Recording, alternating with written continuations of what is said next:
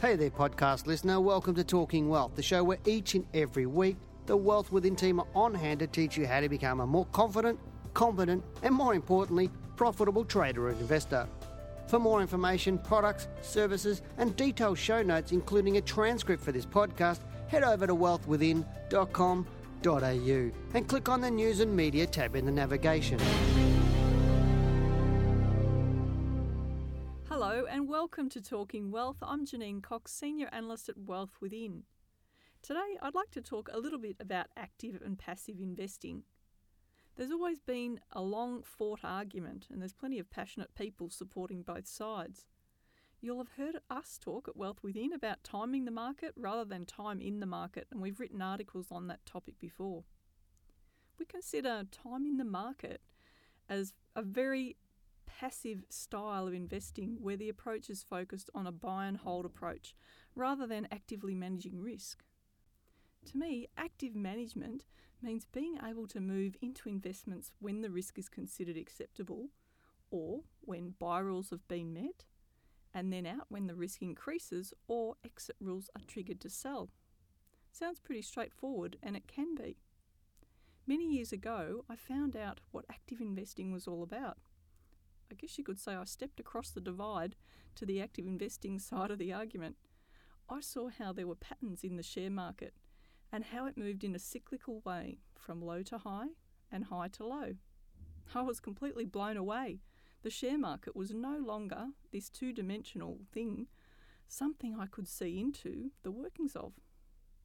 Having the inner workings revealed was like being shown how a magician does some of his magic tricks. I understood the share market and how it works.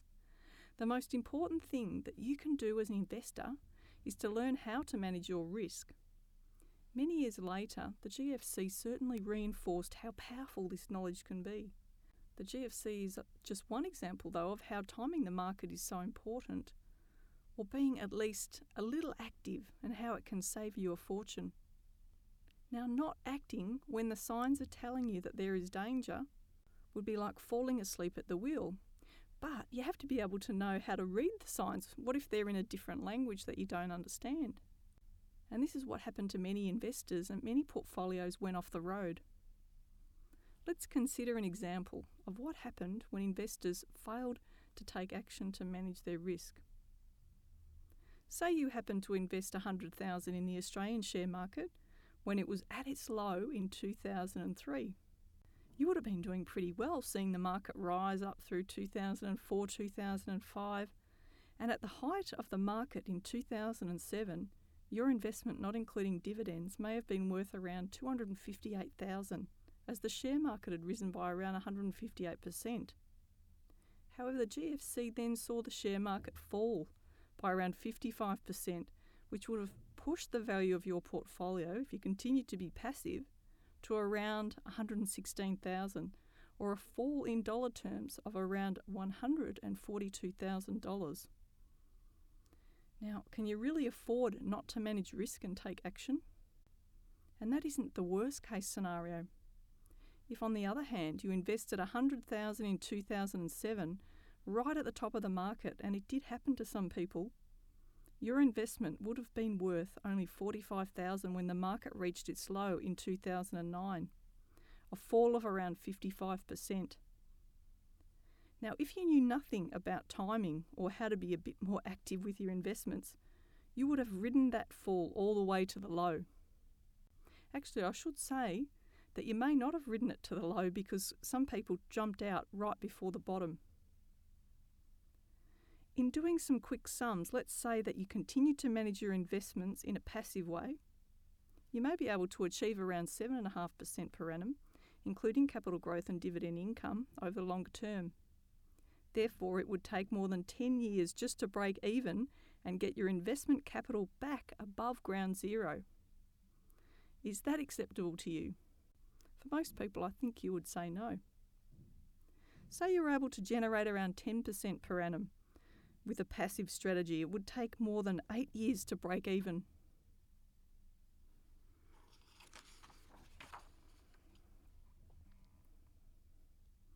For this reason, active investing is not something to be concerned about, as it could save you a fortune. Remember, there is no one formula that says exactly how you have to do this. Being active with your investments can mean different things to different people.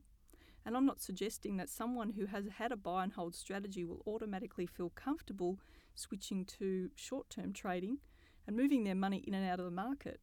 Active investing can involve as little or a lot of your time and be as active as you choose and can, depending on the level of returns you're aiming to achieve, be shorter term. So you might want a strategy that allows you to generate income from the market by trading in and out of the market.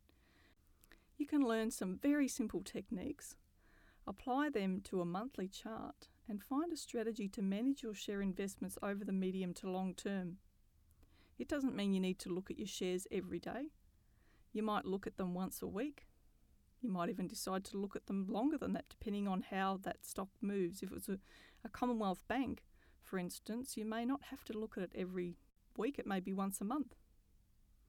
For those who want to look at short to medium term and find strategies to allow them to take profits, perhaps to generate an income from the share market, this of course requires more time and effort and a higher level of skill.